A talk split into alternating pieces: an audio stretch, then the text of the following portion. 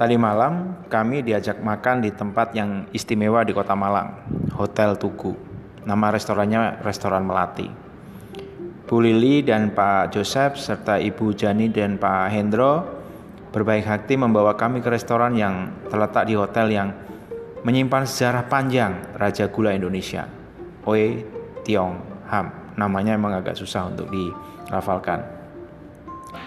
Kami beruntung bisa mendapat tempat yang istimewa di restoran ini karena Bu Lili dan Pak Joseph memilih ruang Soekarno di ruangan ini banyak terpajang memorabilia Soekarno, Presiden Republik Indonesia yang pertama. Dari skrip pembelaan diri Soekarno di pengadilan hingga dekret pembebasan Irian Barat.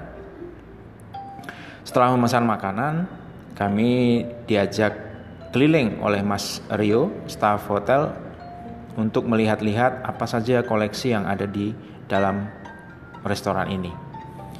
Koleksi harta peninggalan Oe Tiong yang tersimpan di hotel ini sangat menunjukkan kalau menurut saya. Saya terus terang baru pertama kali tahu nama Oe Tiong justru dari sebuah novel yang ditulis Remi Selado. Novel itu judulnya Matahari, mungkin ada yang sudah baca.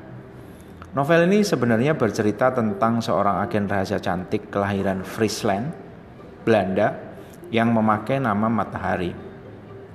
Nama Matahari sendiri diambil oleh agen rahasia itu terinspirasi oleh sebuah koran berbahasa Melayu yang beredar di Semarang pada abad ke-18. Nama koran itu Matahari. Koran Matahari diterbitkan oleh Oye Tiong Ham. Oye Tiong Ham sendiri adalah tokoh penting dalam sejarah pergulaan di Indonesia. Karena lima pabrik gula yang dimilikinya adalah cikal bakal pabrik gula yang dimiliki oleh BUMN PT Raja Wali Nusindo Indonesia atau RNI.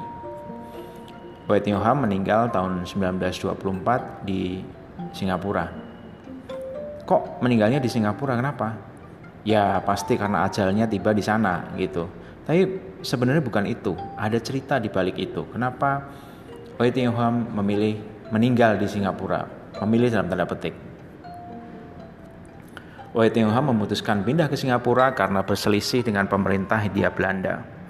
Persoalannya karena perencanaan waris sebagai orang yang super kaya, Oi meninggalkan harta berupa uang, aset, dan perusahaan yang banyak.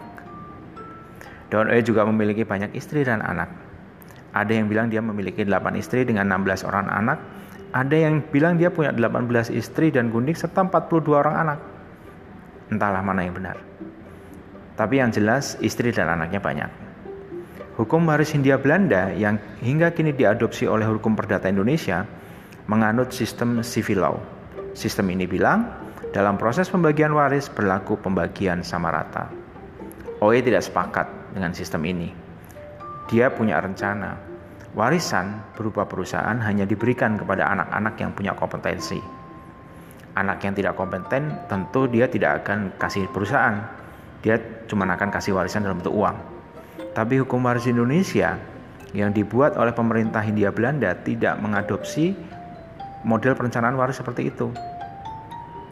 Setelah berselisih, bersetegang dengan pemerintah Hindia Belanda dan tidak menemukan titik sepakat, Oe memutuskan pindah ke Singapura.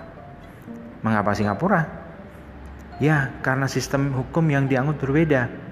Di Singapura, mereka menganut sistem hukum common law yang bisa mengakomodasi perencanaan waris Oe.